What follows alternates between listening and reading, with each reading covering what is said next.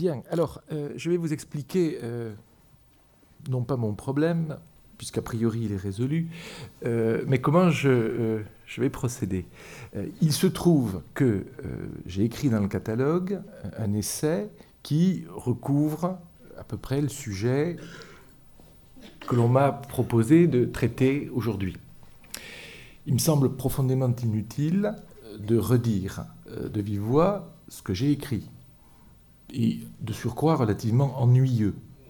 Donc, euh, sans partir du principe qui serait très narcissique que vous avez lu le texte, mais en partant du principe qui n'est pas absurde que vous pourriez ultérieurement le lire, euh, je vais plutôt euh, broder autour d'un certain nombre de questions qui sont explicitement ou implicitement contenues dans cet essai en développant euh, des points qui, euh, pour certains, sont mentionnés et qui, pour d'autres, ne le sont pas ou, d'une manière exclusivement sous-entendue. Ce qui fait que ça va composer une sorte de, suite de petits développements où, dans l'ordre à peu près où ils se présenteront, il m'arrivera de parler des bordels, euh, des Indiens, euh, de la famille et euh, à un moment évidemment de la Nouvelle-Guinée et du voyage que Nold y a fait au cours de l'année 1914, ce qui est tout de même la raison principale de, de cette intervention. Donc, je vais essayer de procéder ainsi. J'attends que c'est un titre de professeur, ça veut attendre que les élèves soient assis comme si vous étiez des élèves. Ce qui je m'en excuse, loin d'être le cas. Euh, donc, le premier point euh, sur lequel je ne m'attarderai pas très longtemps, mais qui me paraît pour autant, euh, au fond, décisif, c'est celui que, dont témoigne ce tableau, que vous avez devant vous depuis le début et qui euh, apparaît sans aucun rapport avec le sujet. C'est euh, une scène de cabaret de Nold qui date de 1911 et qui est donc une représentation d'une scène de la vie nocturne berlinoise dans une perspective dont vous pouvez juger par vous-même à quel point elle est satirique, ironique, euh, à quel point aussi, euh, c'est un élément sur lequel je, reviendrai, les relations entre hommes et femmes euh, y passent essentiellement par les rapports financiers. C'est-à-dire que les relations, comme éventuellement l'amour, sont des choses tarifées, socialement et financièrement. Euh, c'est un, élément que l'on trouve assez régulièrement euh, dans sa peinture et particulièrement dans cette période du début euh, des années 1910. Bien. C'est ce que l'on pourrait appeler, en reprenant le vocabulaire propre à Manet, des scènes de la vie moderne. Donc, la vie moderne, ça se présente en particulier comme ça. Et euh, quand ça prend un tour encore un peu plus euh, accentué, comme ça. Danseuse euh, à aux bougies, qui peuvent s'interpréter, si l'on est très, très innocent, comme un simple motif chorégraphique, et si on a l'œil un peu peut-être plus, plus incisif, comme une scène d'un divertissement où euh, ni la pudeur ni, la décence ne trouvent leur compte. En somme, comme euh, une scène de, cabaret et euh, de surcroît de cabaret déshabillé. Il se trouve que dans cette période du début du XXe siècle, et même antérieurement, j'y reviendrai, toute une génération d'artistes aussi bien en Allemagne aussi bien en Allemagne, disais-je, qu'en France ou dans la plupart des pays européens, montrent des scènes très proches. C'est-à-dire la vie moderne, la vie contemporaine, mais généralement vue sous l'angle de la prostitution, de la dépravation, de l'immoralité, avec régulièrement, j'y faisais déjà allusion tout à l'heure, ce rapport à l'argent. J'ai pris l'exemple de Nold. Euh, on pourrait, pour euh, ne pas rester exclusivement dans euh, le champ berlinois, rappeler que Van Dongen, à Paris, au même moment, donne de la figure féminine et des rapports entre les sexes des représentations qui sont aussi peu innocentes et, à bien des égards, aussi agressives. Ici, euh, une femme au collier, c'est un tableau qui date d'entre 1907 et 1910. Ici, une femme au chapeau, c'est le titre, euh, qui date de, 1908. Et vous pouvez euh, conclure par vous-même quant à la nature de cette représentation, d'autant que l'on sait à quel point Van Dongen, dans, cette période, prend ses modèles, soit dans les bals, soit dans les maisons closes, autour de Montmartre. De Rhin, quand il peint cette supposée danseuse euh, en 1906, ne fait lui-même que s'inscrire dans cette iconographie. Et je passe sous silence, en me contentant de les citer, le fait qu'un bon nombre de toiles de Picasso contemporaines de la période qui nous occupe ont également la prostitution pour sujet, la principale, la mieux connue, étant évidemment Les Demoiselles d'Avignon, qui date de 1907. Je veux donc signaler en commençant que la, la jeune peinture, comme on dit à ce moment-là, qu'on appellerait nous la peinture d'avant-garde, du début du XXe siècle, quand elle représente cette contemporanéité, choisit presque exclusivement des images qui ne sont en rien un éloge du progrès, ne sont en rien un éloge de la vie moderne, mais mettent l'accent sur un certain nombre de points très particuliers, et en particulier donc cette question de la prostitution, de la nudité commercialisée, si j'ose dire, et euh, du coût du désir et de sa satisfaction. Je ne prends que des exemples dans la peinture. Euh, c'est pas moi qui suis l'auteur de ce grésillement. Euh, et euh, il est bien évident que si j'en prenais dans la littérature de la même époque, il serait euh, encore plus abondant, d'autant qu'ils peuvent avoir pour romanciers des artistes. Je rappelle que Derain et Vlaminck, au début du XXe siècle, se sont associés, l'un écrivant, l'autre dessinant, pour euh, écrire des ouvrages de gare, euh, dont, euh, pour citer le titre le plus alléchant de l'époque, l'un d'eux s'appelle D'un lit dans l'autre. Bon, qui, sont des, qui sont des histoires de prostituées, qui sont des histoires de filles perdues, qui sont des histoires d'ouvrières séduites et abandonnées et qui finissent dans des maisons closes. Tout cela n'a qu'un rapport apparemment assez lointain avec mon sujet, même si euh, je reviens vers l'Allemagne pour vous montrer un Kirchner de 1913, euh, une scène nocturne euh, berlinoise qui, bien évidemment, a encore à faire avec le même motif. Où la chose commence à se nouer un peu, c'est avec, par exemple, la citation que je vais lire. La voici. Une terrible époque se prépare en Europe pour la génération qui vient, le royaume de l'or. Tout est pourri, et les hommes et les arts. Il faut se déchirer sans cesse. Ce n'est pas un texte de Karl Marx, ce n'est pas une citation de Bakounine, c'est une citation de Gauguin. C'est tiré d'une lettre de Gauguin de la fin de l'année 1890, c'est-à-dire au moment où il est euh, de plus en plus résolu à quitter Paris pour le Pacifique. La citation la lettre continue en ces termes, donc il faut se déchirer sans cesse.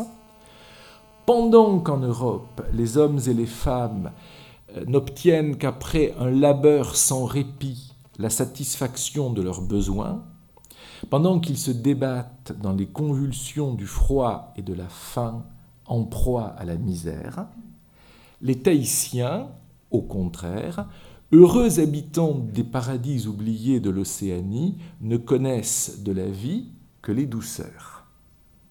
Bien, sur ce dernier point, on reviendra.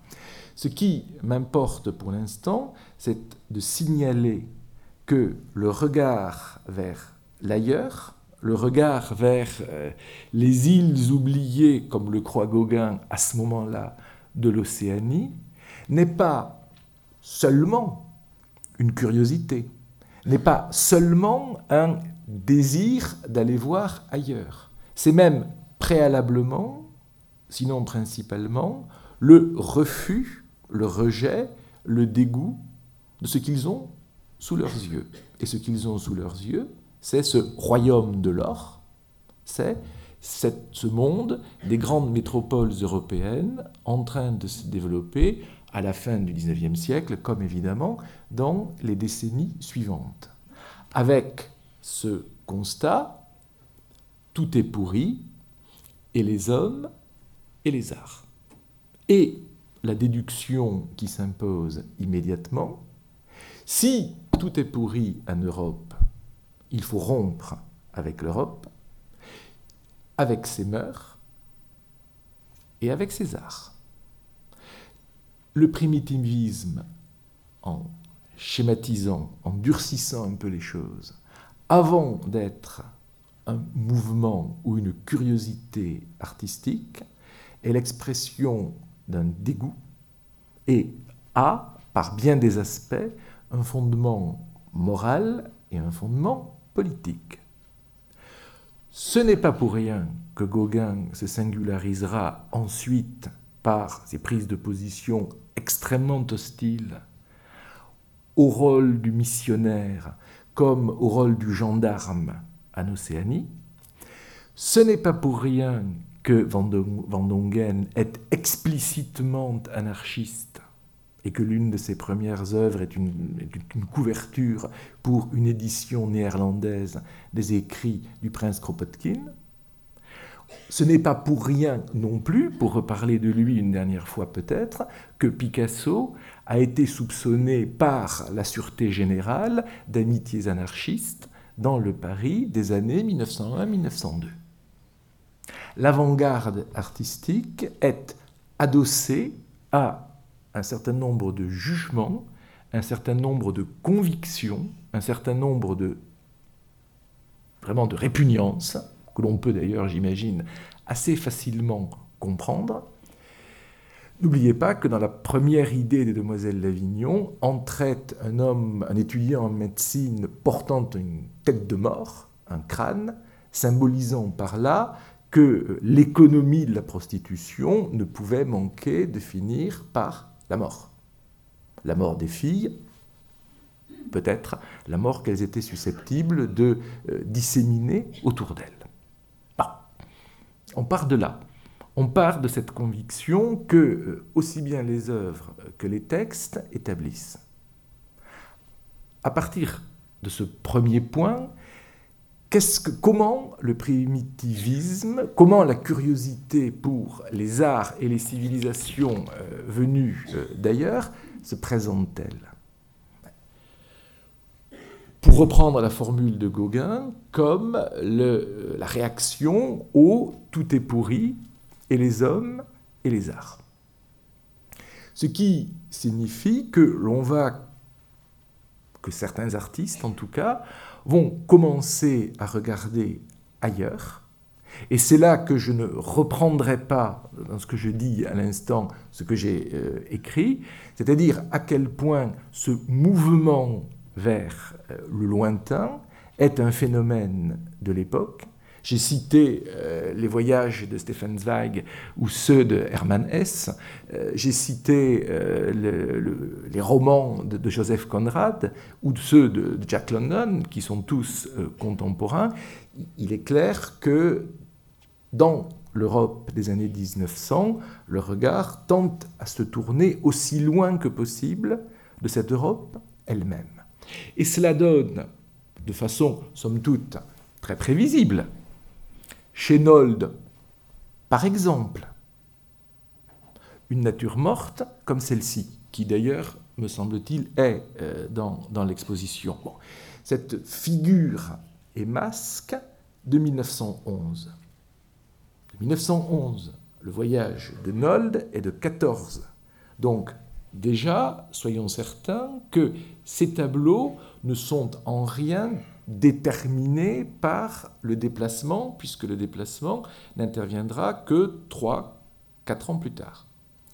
Que fait Nold? Ce que beaucoup d'autres, enfin, ou ce que quelques autres font au même moment, c'est-à-dire qu'il commence à se servir d'une manière qui peut apparaître comme assez, au fond, hétéroclite, d'objets ou de modèles qui signifient aussi bien formellement que poétiquement l'ailleurs, et il les, associe, il les réunit dans une sorte de bricolage symbolique où des objets qui sont tout à fait disparates les uns par rapport aux autres désignent néanmoins la même, en somme, sortie hors de la civilisation occidentale.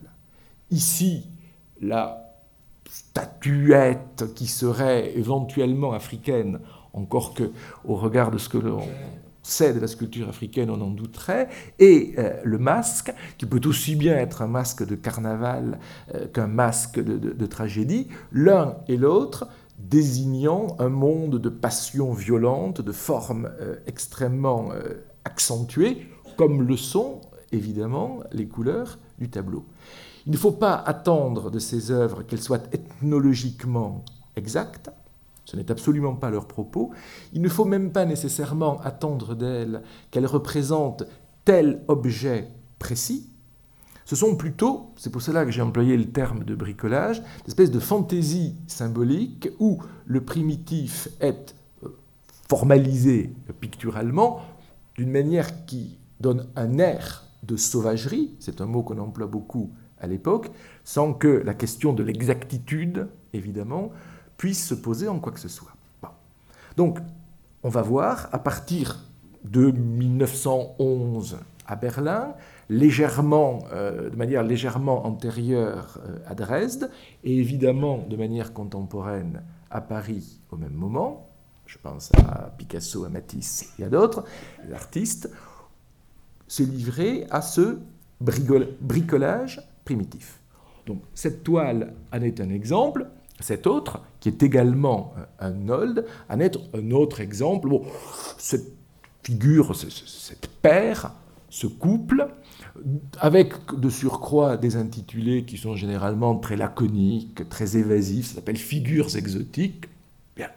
Euh, ces figures exotiques sont-elles plutôt africaines, plutôt océaniennes, un peu des deux, rien des deux euh, Encore une fois, l'amarrage géographique importe beaucoup moins que la portée générale du tableau, c'est-à-dire cette rupture qui est, vous le voyez euh, ici, c'est explicite, une rupture avec la tradition européenne, les arts sont pourris, donc allons trouver ailleurs des principes de représentation du corps qui ne portent plus la marque de l'Occident, avec également une sorte d'insistance plus ou moins marquée sur ce que l'Occident, évidemment hypocrite, a habitué les peintres et les sculpteurs à moins représenter ou à ne pas euh, représenter, les organes sexuels étant évidemment en la matière l'enjeu d'un débat on les voit ou on ne les voit pas.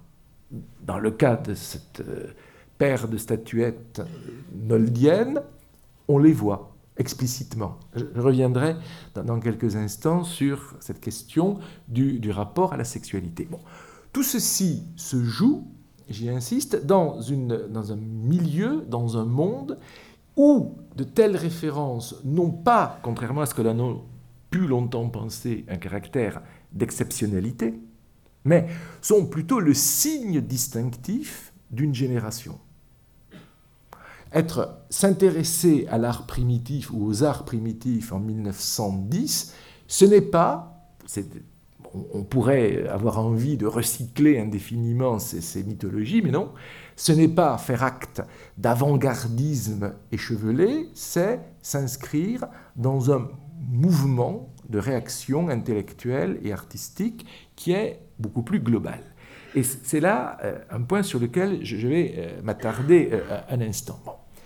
Il y a dans l'exposition, en faisant une relation qui n'est pas dans, dans, le catalogue, il y a dans l'exposition ce tableau, qui là encore porte un titre tout à fait neutre de figures exotiques, dans lequel euh, n'importe qui peut euh, reconnaître plus ou moins au centre du tableau une kachina euh, des populations indiennes du sud-ouest des États-Unis, stylisée, géométrisée, pas d'ailleurs d'une manière qui serait extravagante par rapport aux objets authentiques eux-mêmes, et deux figures de chats, qui n'ont assurément rien d'indien, rien de Zuni ou rien de Hopi, puisque ce sont les, deux ethnies euh, qui nous intéressent euh, ici, mais qui sont, on ne sait trop quoi, des objets, euh, des objets d'art populaire, des jouets. Bon, on est dans le bricolage. La simplicité affichée de la représentation des chats va de pair avec l'introduction de ce motif indien. Nold y tient suffisamment pour réaliser non pas une toile, mais plusieurs toiles sur euh, le même euh, motif, où vous retrouvez là une euh, voire, c'est la figure qui se trouve à, gauche, voire une deuxième, mais là l'identification devient plus équivoque, et à l'arrière-plan, une sorte d'animal noir, euh, assez bas sur pattes, assez étiré, on peut, euh, auquel on peut prétendre reconnaître un chien, mais enfin, euh, la reconnaissance du chien a à peu près autant d'importance que celle des chats dans la toile précédente. Or, ces objets indiens, ces kachinas, que Nold, le premier, semble-t-il, introduit dans la peinture européenne en 1911. Cela fait, en vérité, une dizaine d'années qu'ils sont entrés dans la culture, évidemment euh, la, plus avancée, occidentale. la relation ici, me semble-t-il, pourrait s'établir entre Nold, peintre qui jusque-là n'est jamais allé plus loin que les bords euh, de la Baltique et de la mer du Nord, et Abi Warburg, voyageur, historien de l'art, philosophe, qui, quelques années, et par ailleurs fondateur, et quelques années plus tard, fondateur de, la bibliothèque de l'Institut Warburg, qui existe toujours euh, aujourd'hui et qui est l'un des, grands lieux de, pensée de l'histoire de l'art en, Europe, donc Abi Warburg, qui en 1895-1896 euh, est parti pour le sud-ouest des États-Unis voir les cérémonies religieuses des Indiens Hopi.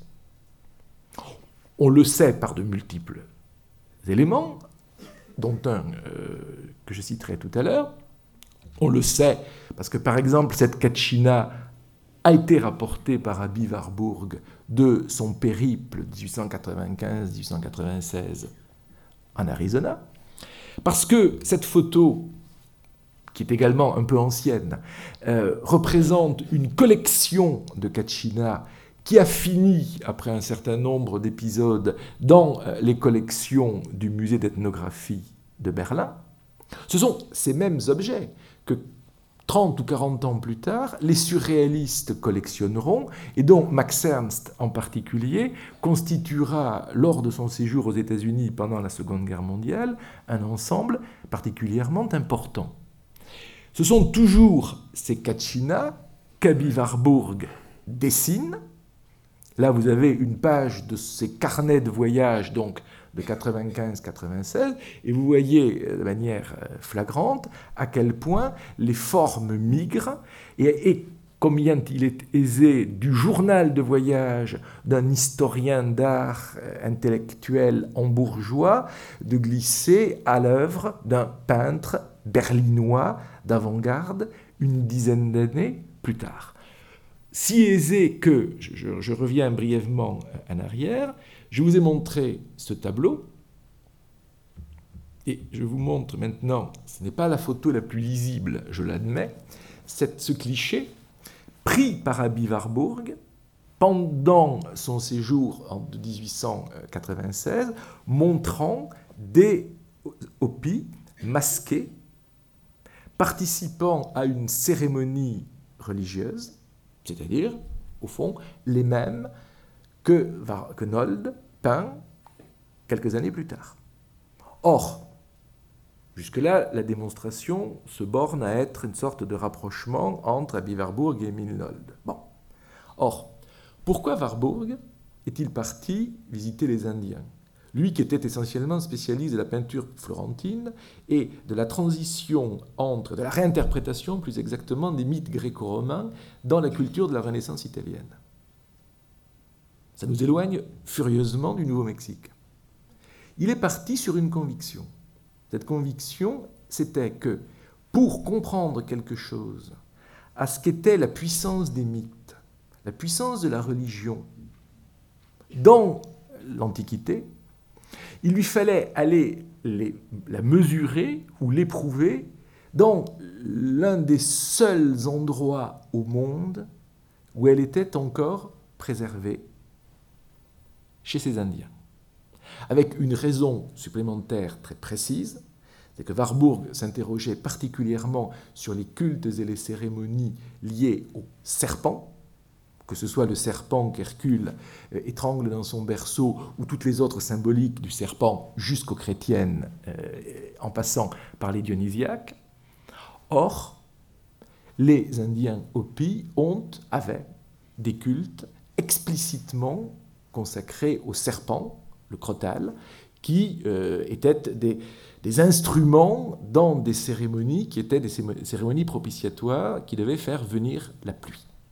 Donc Warburg, en 1895, est parti de Hambourg pour aller voir chez les Indiens du Nouveau-Mexique comment se passaient des cérémonies où les serpents avaient gardé leur puissance magique et à partir de là, essayer de mesurer, d'éprouver l'intensité du sentiment magique qui avait pu animer les peuples antiques dans le bassin méditerranéen quelques dizaines de siècles auparavant, et de se demander ce qui avait pu éventuellement en demeurer dans la Renaissance des XIVe et des XVe siècles italiens. Voilà le cheminement. C'est-à-dire que Warburg va au Nouveau-Mexique, non pas par curiosité, mais parce que lui aussi ou si l'on veut, lui d'abord, pense que ces Indiens, ces primitifs, avec autant de guillemets qu'il en faut de part et d'autre du mot, ont conservé quelque chose qui s'est perdu dans la civilisation occidentale. Quelque chose que le progrès, que le monde moderne ont recouvert, avalé, détruit, dites cela comme vous voulez. Dire que son regard sur les primitifs, est un regard qui est à la fois très informé, mais qui porte lui-même la marque de ce regret terrible d'une époque perdue et qui, euh, là-dessus, Warburg est aussi affirmatif que Nold pourra l'être euh, plus tard, ne se, euh, ne se retrouvera jamais. Il en a tiré beaucoup plus tard, dans des circonstances très particulières sur lesquelles je ne reviens pas, ça nous attirerait beaucoup trop loin. Et déjà, on est parti pour que ce soit très long, donc on va déjà euh, abréger. Il en a tiré une conférence qui s'appelle, qui a été publiée beaucoup plus tard. Vous envoyez le titre sous le titre du rituel du serpent. L'un des derniers paragraphes de ce rituel du, du serpent est celui-ci. Dans une rue de San Francisco, euh, évidemment, il rentre par San Francisco. Il, revient de chez les Indiens.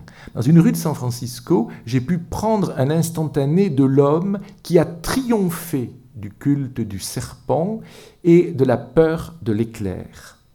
L'héritier des habitants primitifs et du chercheur d'or qui a éliminé l'Indien.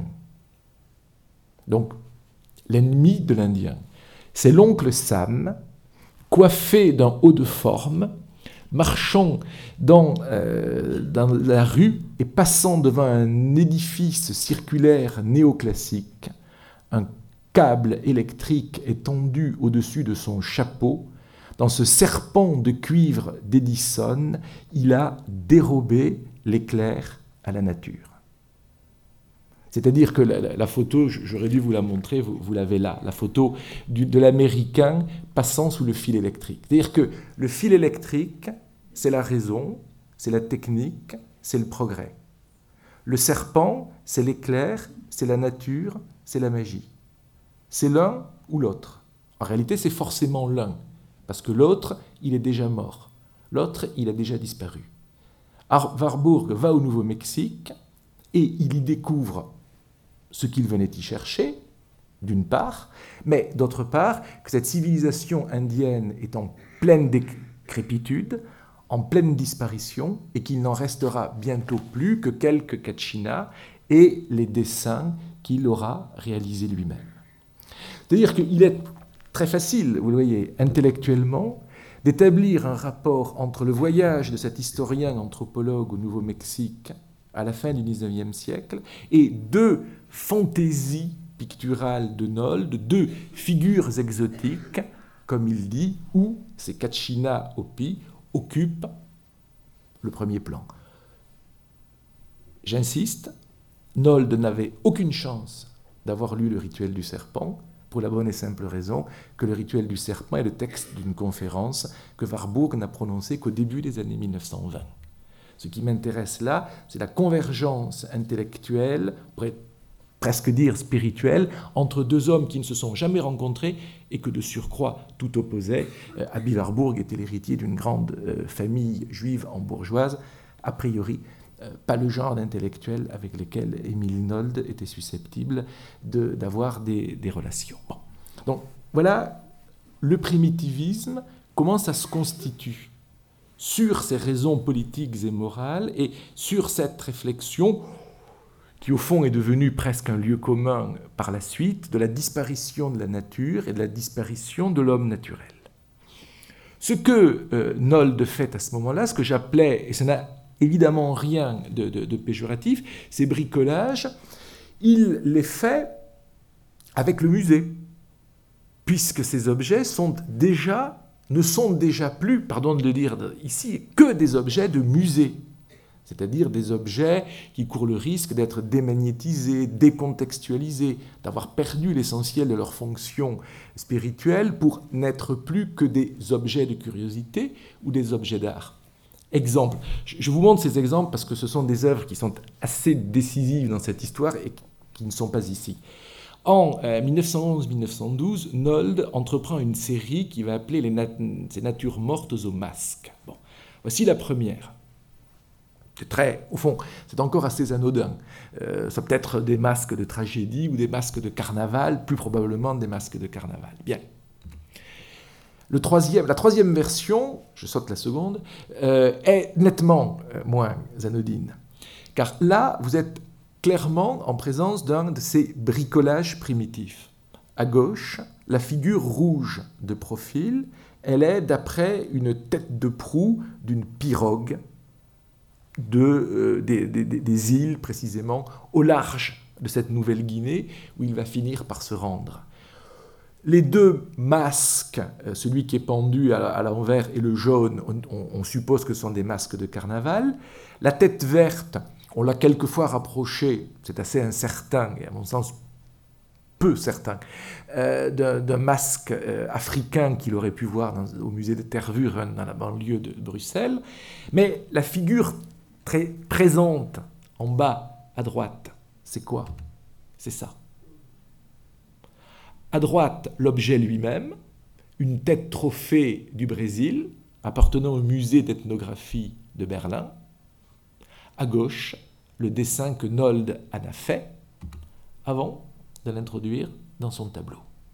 Alors vous avez une tête de proue, une figure de proue de pirogue, Nouvelle-Guinée, des masques enfantins, populaires, carnavalesques, et une tête trophée brésilienne. Tout cela sous quel signe? Évidemment, celui du primitif, de la violence, de l'intensité extrême des sentiments. Et ce tableau, encore une fois, n'a aucune cohérence au regard de l'ethnographie, au regard de la poétique générale du primitivisme à l'inverse, il est un tableau manifeste. Il est probablement même celui qui, de toute l'œuvre de Nold, est le plus explicite en la matière. Il en est, il en est d'autres, dont euh, celui-ci, euh, qui se prête de surcroît à, encore d'autres interprétations. C'est un tableau de 1912, toujours de Nold, qui s'appelle Le Missionnaire. Alors je ne jouerai pas au jeu des euh, d'où vient tel élément.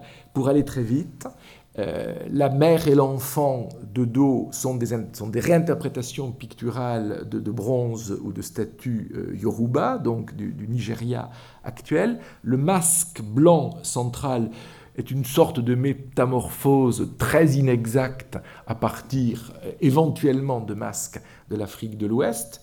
Quant au missionnaire lui-même, avec sa tête rouge, ces cette barbe en, croc et cette bouche terriblement dentée, il faut aller le chercher beaucoup plus loin que l'Afrique. C'est un dieu des routes coréen, également vu par Nold dans le musée d'ethnographie de, de Berlin, et il ramasse tout ça et il en fait un tableau qui, là encore, est un dispositif hétéroclite au regard de la géographie, parfaitement cohérent au regard du sens, d'autant plus cohérent que cette fois c'est d'un missionnaire qu'il s'agit, d'un missionnaire terrifiant, mais d'un missionnaire devant lequel la mer noire s'agenouille, c'est-à-dire d'une figure au mieux du pouvoir, au pire et beaucoup plus vraisemblablement de l'acculturation que l'introduction euh, du christianisme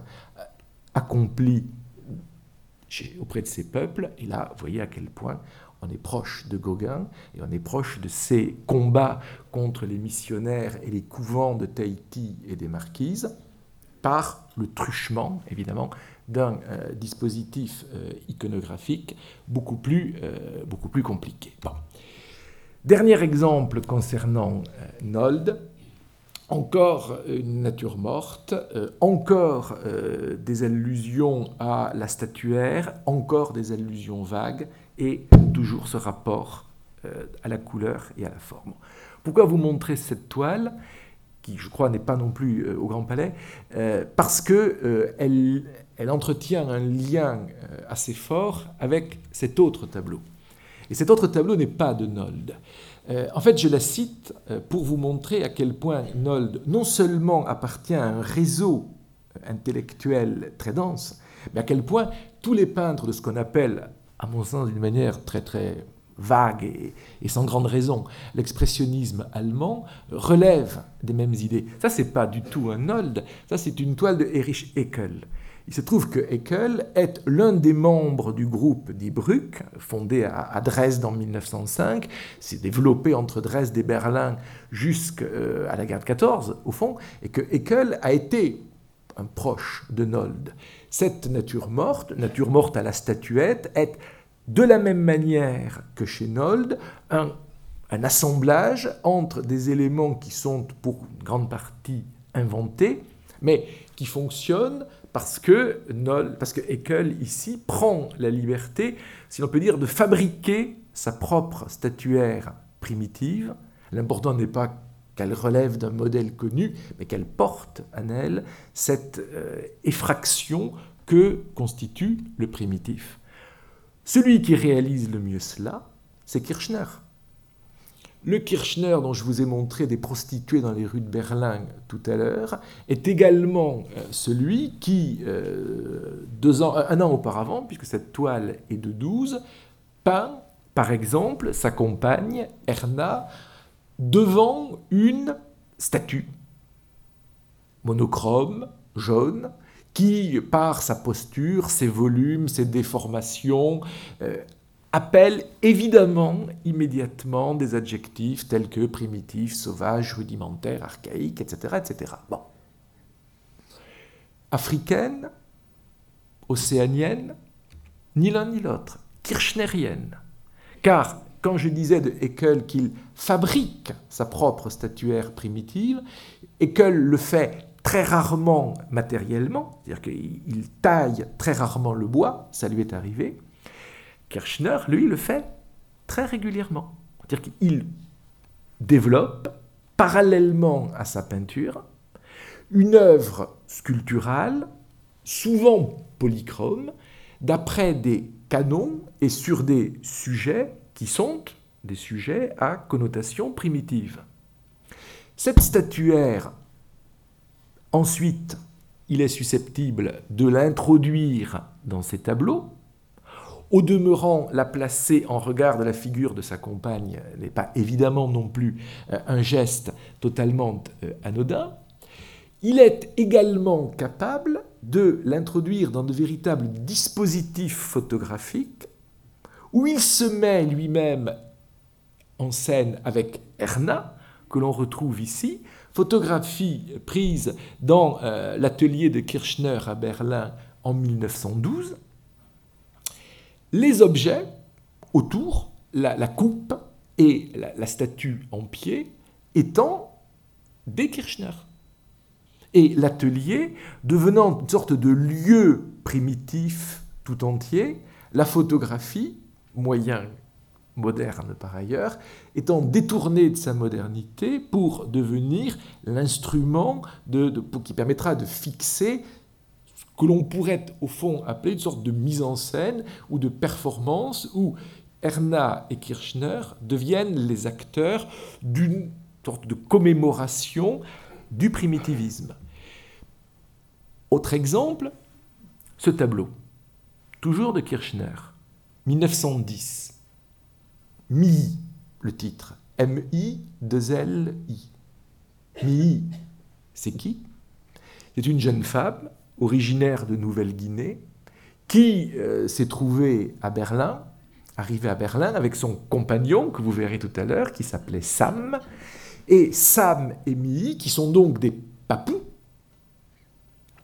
deviennent les modèles privilégiés de Kirchner, qui les fait poser dans son atelier afin d'avoir un rapport encore plus étroit, encore plus intime avec ces populations primitives. Encore une fois, primitif ici n'est qu'une commodité euh, d'expression et évidemment en aucun cas un jugement de valeur. Or, ce tableau, ce portrait du modèle Mi, papou, habillé à l'européenne, dans un intérieur où vous trouvez autant d'éléments contemporains, la, table, la nappe, le petit vase, la petite fleur, que euh, d'éléments kirchneriens, les nus dans le paysage apparaissent à l'arrière-plan.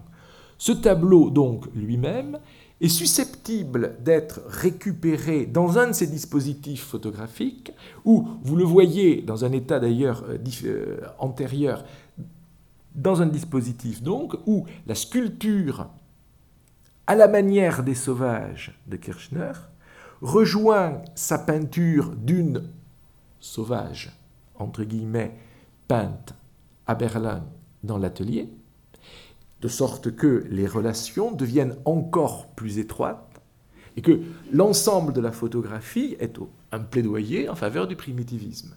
Le primitivisme de la peinture, le primitivisme de la sculpture et le choix même des modèles choix sur lequel euh, on en sait assez, assez long. Je vous ai montré tout à l'heure ce que Nolde faisait avec des têtes trophées du Brésil du musée d'ethnographie de Berlin. On peut voir brièvement ce que Kirchner fait avec une plaque en bronze du Bénin appartenant également aux collections du musée d'ethnographie de Berlin. On est en 1911 et vous voyez comment l'un et l'autre viennent s'approvisionner dans les musées d'ethnographie en, motifs et en idées plastiques qui seront ensuite recyclés, si l'on peut dire, dans l'atelier. Je disais qu'il pose, il pose réellement ce couple de de Nouvelle-Guinée et Kirchner les photographie toujours dans son atelier, toujours euh, avec les mêmes dispositifs sculpturaux euh, et picturaux. Sam est au centre, cela se voit. Euh, apparaît moins en train de, bouger ou de déplacer une étoffe quelconque dans le coin gauche du tableau. Et là, vous avez encore l'un de ces dispositifs symboliques où la présence de cet homme papou nu dans l'atelier de Kirchner, cette fois-ci, c'est à, à, Dresde, c'est pas euh, à Berlin, a en lui-même valeur de manifeste, autant que le portrait de Milly, c'est-à-dire de sa compagne, déguisée à l'occidental, alors que tant d'autres éléments dans le tableau suggèrent qu'elle n'appartient pas à ce monde occidental. Chance pour elle de ne pas y appartenir. Dans le cas de Kirchner, ce travail sur le primitif, qu'il passe par le modèle ou qu'il passe par la photo, a une orientation assez spécifique. Ce que cette photographie indique, ce que ce que j'ai rappelé tout à l'heure sur la situation morale, euh, au fond, préparait également, et ce qui va nous permettre de, voir peut-être un peu plus précisément un point concernant, je vais y revenir, Nold. Vous imaginez bien que le fait de photographier cet homme nu de face n'est pas anodin. On peut d'autant moins euh, penser qu'il l'est anodin que Kirchner, dès 1910-1911, quand il regarde des objets primitifs, tente à s'intéresser particulièrement à ceux qui ont un rapport, pour le moins évident dans le cas qui nous occupe, avec la sexualité. Puisque ici, vous avez le dos d'une carte postale euh, dont Kirchner s'est servi pour dessiner un fragment d'un motif, euh, d'une frise de bois gravé polychrome venant des îles Palau. Les îles Palau, c'est encore la zone pacifique et c'est une colonie allemande à cette époque-là qui avait été achetée par l'Allemagne à l'Espagne à l'extrême fin du XIXe siècle, Qu'est-ce que Kirchner sélectionne dans cette frise décorative? Évidemment, la figure de l'homme en érection. Donc, le moins que l'on puisse dire est que les, proportions sont de nature à retenir l'attention. Bon, donc, Sam, le papou, la figure ityphélique des îles Palao. Pourquoi? Entre autres pour des gravures, dont je ne vous montre que celle-ci, qui sont des gravures de Kirchner de 1911-1912, que euh, son catalogue cite assez pudiquement sous le titre Les amants, et qui sont en réalité l'une des premières euh, occasions au cours de laquelle un artiste occidental représente une copulation. Euh, or, qu'est-ce qui m'intéresse particulièrement, pas spécialement la copulation là-dedans, c'est que euh, ce sont Sam et Mii qui sont réputés avoir posé pour ces gravures. C'est-à-dire que Kirchner, d'une manière qui est au fond, j'allais dire, assez banale, associe primitif et sorte de, forme naturelle et particulièrement intense de la sexualité. Il est assez coutumier du fait, comme le sont la plupart des autres artistes euh, du groupe euh, Bon, chez Kirchner, on en trouve, euh, je vous ai montré le cas, euh, la part masculine, si l'on peut dire, de ces représentations. il existe de nombreux dessins, gouaches ou crayons de couleur par exemple celui-ci, dans lequel Kirchner associe systématiquement le nu féminin, les jambes écartées, à des représentations dites primitives, par exemple ici à l'arrière-plan le poteau polychrome où l'on distingue assez bien un certain nombre d'éléments sexuels alors qu'on les voit clairement sur la figure féminine.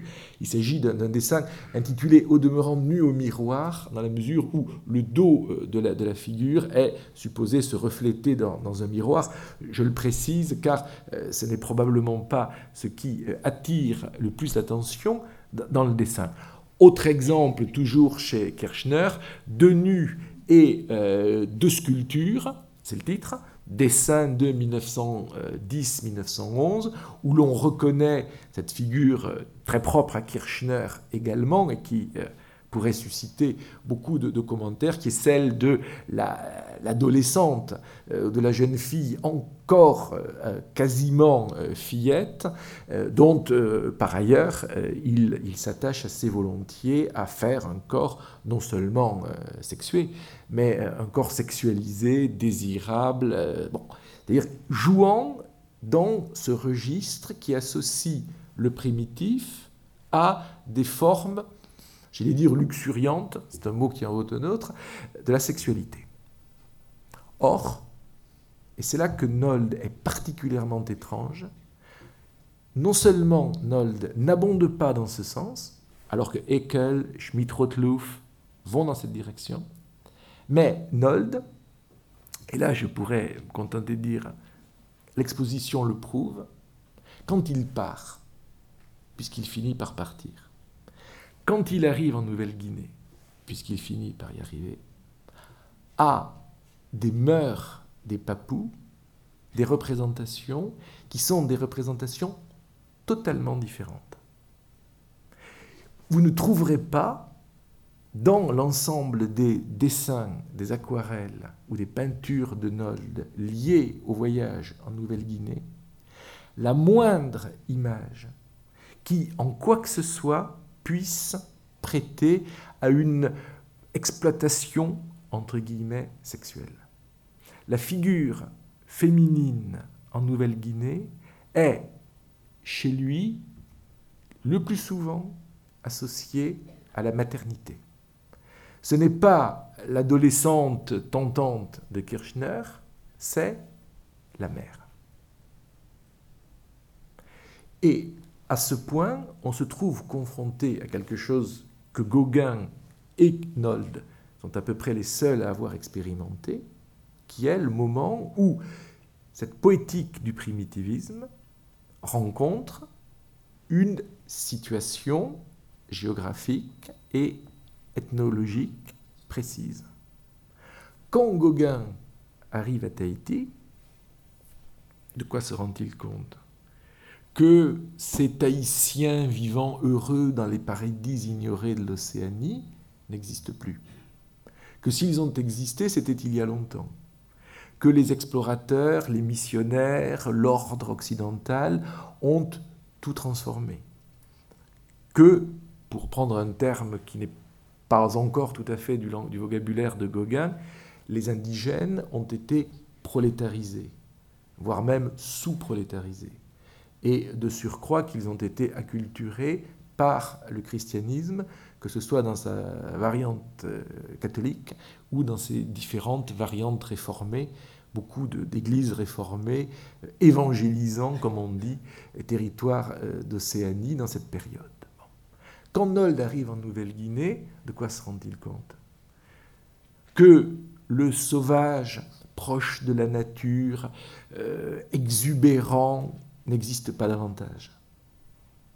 Que les rêves érotiques le primitivisme a développés n'ont pas lieu d'être, dans la mesure où la population qu'il rencontre n'a rien de ses mœurs, n'a rien de cet érotisme déchaîné que certains se sont plus à imaginer, ce qui est un stéréotype, ce qui est un stéréotype qui, soit dit entre parenthèses, est encore largement valable dans beaucoup de cultures occidentales, sans qu'il me soit nécessaire de développer beaucoup d'exemples, mais qu'il se trouve confronté à des populations qui ont des modes de vie, des cellules familiales, des rapports entre les sexes et entre les générations, qui n'ont d'une part rien à voir avec le rêve érotique de l'Occident, mais non plus rien à voir avec ce que sont devenus les mœurs de l'Occident.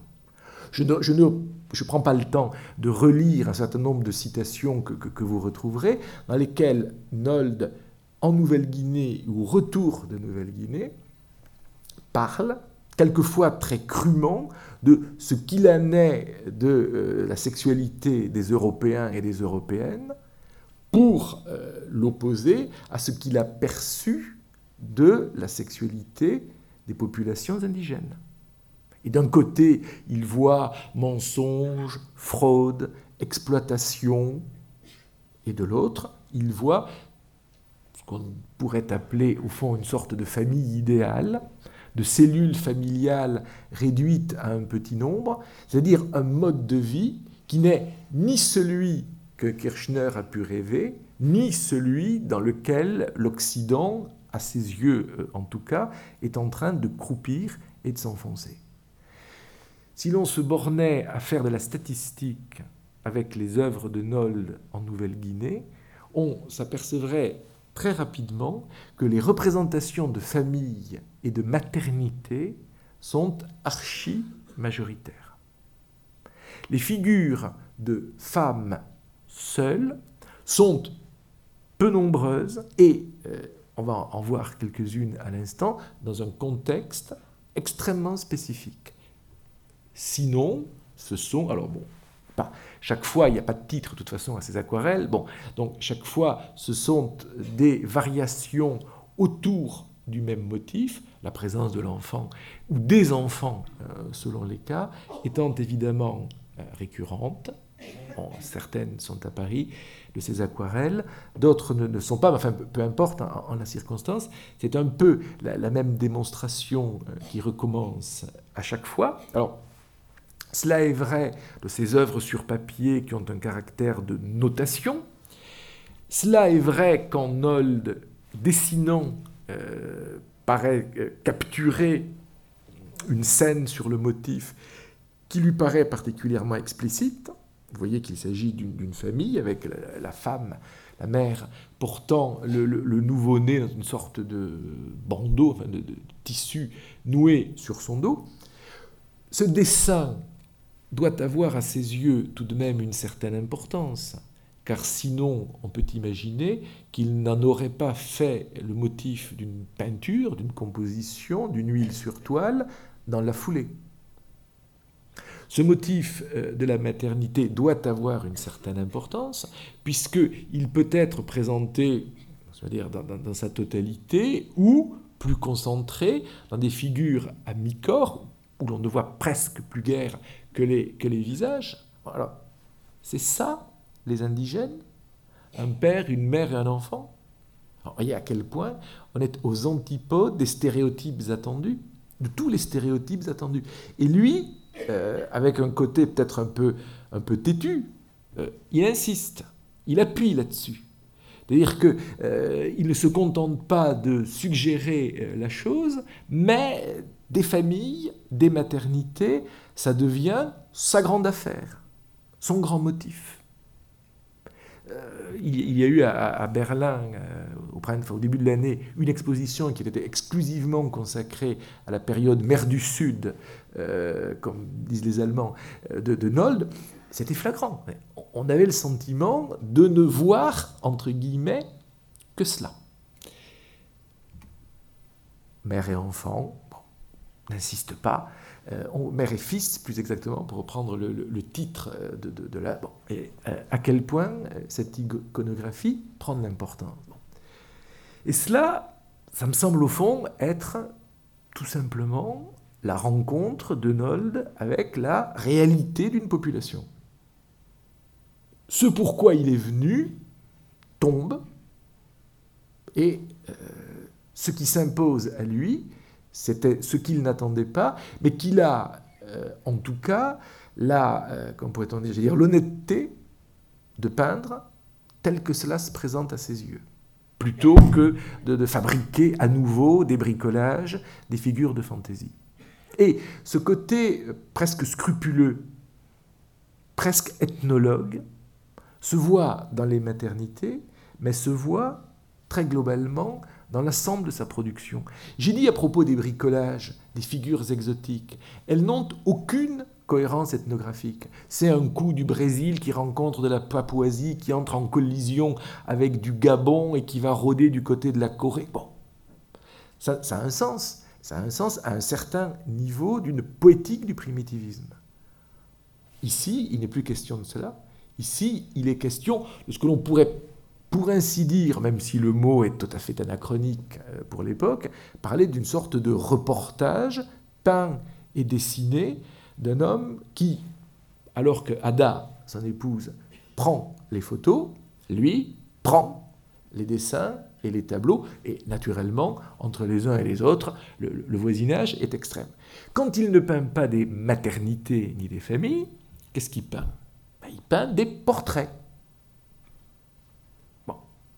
Peindre des portraits, ça veut dire que l'on renonce à toute une série d'habitudes et, et, que l'on ne satisfera pas nécessairement l'attente des friands de sauvagerie en leur montrant trois jeunes hommes, je crois que ce sont trois jeunes indigènes de l'île de, Manus, euh, en la circonstance, qui est une, des grandes îles au nord de l'île de, Nouvelle-Guinée, qui sont représentés euh, je veux dire, au fond, comme si, euh, comme Nold aurait pu représenter trois euh, Berlinois pris dans la rue.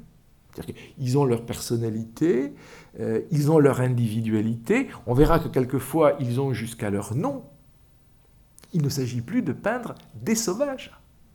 Il s'agit de peindre un tel, un tel et un tel. Et à partir du moment où vous abandonnez ce genre de catégorie, évidemment totalement inacceptable à bien des égards que sont les sauvages, à partir du moment où vous vous intéressez à l'individualité, tous les jugements stéréotypés tombent de même. Or, ce travail de portraitiste, Nold le fait systématiquement. Il le fait avec les garçons, il le fait avec les filles, avec évidemment encore l'inévitable bébé euh, qui semble euh, devoir être, pour ainsi dire, le, signe même de, ce peuple, avec de surcroît une attention aux détails. Je dirais ici les détails vestimentaires comptent peu, certes. Euh, du moins, Nold ne s'autorise-t-il pas, comme Gauguin, des espèces d'artifices de, décoratifs, mais euh, les détails des parures, euh, eux, sont euh, tout à fait justes. Bricole pas. Gauguin, à Tahiti, continue à bricoler. Quand il lui manque un élément, il, le pique à l'île de Pâques, à Hawaï ou aux Marquises, ça ne lui pose aucun problème. La plupart des tableaux tahitiens de Gauguin je, crains de faire tomber des illusions, mais relève du montage pur et simple. Si vous, si vous espérez trouver dans un Gauguin un rapport quelconque avec l'état de la société tahitienne en 1891, oubliez. Ça n'a aucun rapport. Il n'a jamais vu ce qu'il peint, il bricole, il reconstitue, il fabrique. Je pourrais vous citer tel tableau très primitif de Gauguin, dans lequel une palissade entière d'éléments sculptés a été fabriqué par lui à partir du détail d'une boucle d'oreille marquisienne. La boucle d'oreille marquisienne taillée dans l'os est devenue une palissade par les sortilèges de la peinture. Mais Gauguin a, par rapport à la réalité ethnographique, c'est le moins que l'on puisse dire, un très grand détachement. Nold, pas du tout. Nold, au fond, il est au travail. Au travail, il regarde, il passe en revue, il se déplace, il varie les modèles si l'on en croit les, journaux de, souvenirs de, son épouse, faire poser, ce que l'on peut parfaitement comprendre, n'a pas été toujours facile, parce qu'il y a une distance culturelle considérable, parce qu'il faut expliquer euh, à quoi servent les gestes du peintre, parce qu'il faut expliquer euh, ce qui est en train de se passer, au fond. Et pourquoi le peintre va prendre la liberté de rester assis devant l'épouse de tel ou tel un temps qui peut paraître insupportablement long au regard euh, de règles, de mœurs, d'habitudes que Nold ne connaît pas. Mais cela demeure des portraits. Des portraits de femmes qui sont nues, mais qui ne le sont qu'au regard des Européens, qui à leur regard sont simplement des habitantes d'un village de Papouasie. Et lui, peut-être à son insu à certains égards, démantèle tout ce qui fait les habitudes du regard occidental. Quand il peint pas des portraits à l'huile, il prend des notes à l'aquarelle. Ah, il y en a un certain nombre dans euh, l'exposition. Ce sont, là encore, évidemment, des notes prises d'après des, personnes rencontrées, avec d'ailleurs des caractéristiques qui sont euh, très différentes les unes des autres, comme s'il euh, s'était efforcé de, non pas certes de faire le portrait de toute une population, mais de saisir des âges, des postures, aussi variées que possible dans cette population. Celui-ci, euh, ce, jeune homme, euh, une annotation, il y a des annotations, euh, apprend qu'il est originaire, des îles.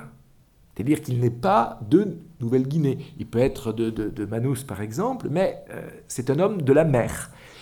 tel autre, plutôt, d'après ce que l'on peut penser, ce barbu un homme de l'intérieur des terres. Vous Nouvelle-Guinée est une grande île, donc intérieur des terres en Papouasie est une formule, est une manière d'expliquer qui a un sens. Bon, celui-ci, euh, c'est évident, c'est évident d'autant plus que euh, Nold a consigné son nom.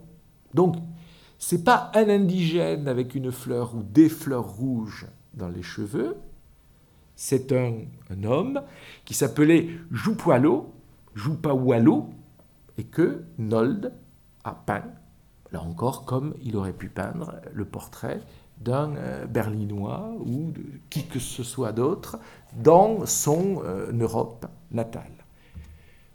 Population féminine, même traitement, même euh, neutralité, même attention, là encore, aux éléments décoratifs. jeune fille au collier dans ce cas, et je crois qu'elle est au-dessus. Celle-ci, euh, jeune fille au bandeau, où Nold montre encore à quel point il est susceptible d'être attentif aux détails qui caractérisent, qui situent, qui singularisent les figures, au lieu de, toutes les, englober, de toutes les réunir dans, des catégories préétablies et de toute façon européennes. Ce qui fait que je parlais de statistiques euh, tout à l'heure. Si l'on cherche dans la production de Nold de 1914 et des tableaux qu'il achève après, car tous les tableaux n'ont évidemment pas été peints dans l'île, mais achevés non pas au cours du voyage de retour qui a été un peu agité, la guerre venait d'être déclarée, euh, mais euh, au, retour dans, son atelier. Donc si l'on cherche des tableaux qui d'une manière ou d'une autre, irait dans le sens attendu, dans le sens de la sauvagerie, on en trouve en vérité très peu. Il en existe, celui-ci, guerrier des mers du Sud, c'est le titre en tout cas sous lequel ce tableau est connu. Bon, là, on peut considérer que c'est l'une des rares œuvres dans lesquelles Nold va aussi loin qu'il se le permet dans le sens euh, du lyrisme de la sauvagerie. Cet autre porte un titre qui semble prêter à une interprétation un peu du même ordre, conversation excitée, conversation agitée. Ceci étant, prétendre qu'on pourrait à partir de là tirer des conclusions, des interprétations, voyez, qu'on serait vite dans la surinterprétation et que l'on retomberait dans le stéréotype. Et le dernier, le seul tableau où vraiment il y a de la sauvagerie, du drame, du malheur, de la violence, enfin tout ce qui est primitif en somme, c'est celui-ci, qui s'appelle Trophée, qui date, semble-t-il, de 1914, et qui est évidemment, et c'est l'une des raisons pour lesquelles je vous l'ai montré, est une allusion euh, interne à au trophée, à la tête trophée brésilienne, déjà citée dans une nature morte de 1911. C'est-à-dire qu'ici, on est sorti du champ de Nouvelle-Guinée pour revenir au champ qui avait été celui de Nold avant le voyage. Il fait ce tableau. Les raisons pour lesquelles il le fait euh, sont évidemment sujettes à analyse. Le fait-il pour néanmoins concéder quelque chose à une certaine idée de la sauvagerie à laquelle il ne peut totalement renoncer? Le fait-il pour plaire? Le fait-il pour effrayer? Euh, Toutes ces hypothèses sont euh, discutables demeure que cette œuvre-là, la plus attendue, est l'exception dans sa production au lieu d'en être la règle, puisque la règle, c'est ça.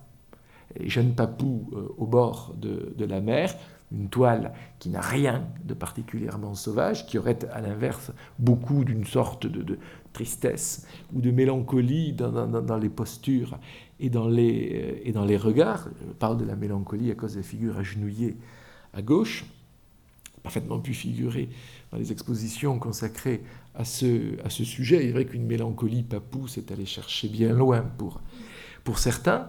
Euh, ou alors, voilà, un autre portrait, une simple aquarelle d'un vieil homme à la barbe à double pointe, et l'on revient à cette question du portrait, c'est-à-dire du regard euh, aussi étroit et euh, aussi juste que possible porté sur l'indigène, mot d'époque, par le peintre.